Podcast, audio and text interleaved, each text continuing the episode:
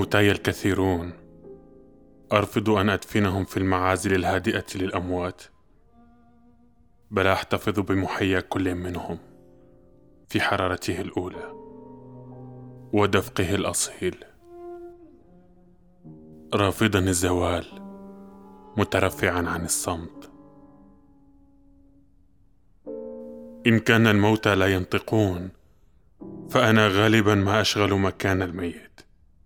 وبكامل الطواعية أكون له لسانه شفتيه.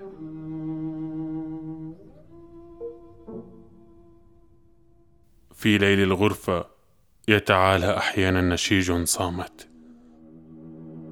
أو تعزف في الفراغ موسيقى. أعرف أنئذ أن أحد موتاي. هاجته فجأة رغبة البكاء. أو استيقظ فيه مسعى أورفيوس.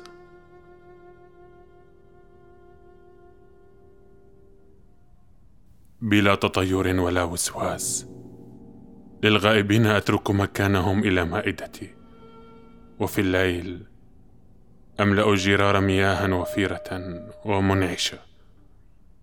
تبلهم من سقم وتبلل شفاههم الظماه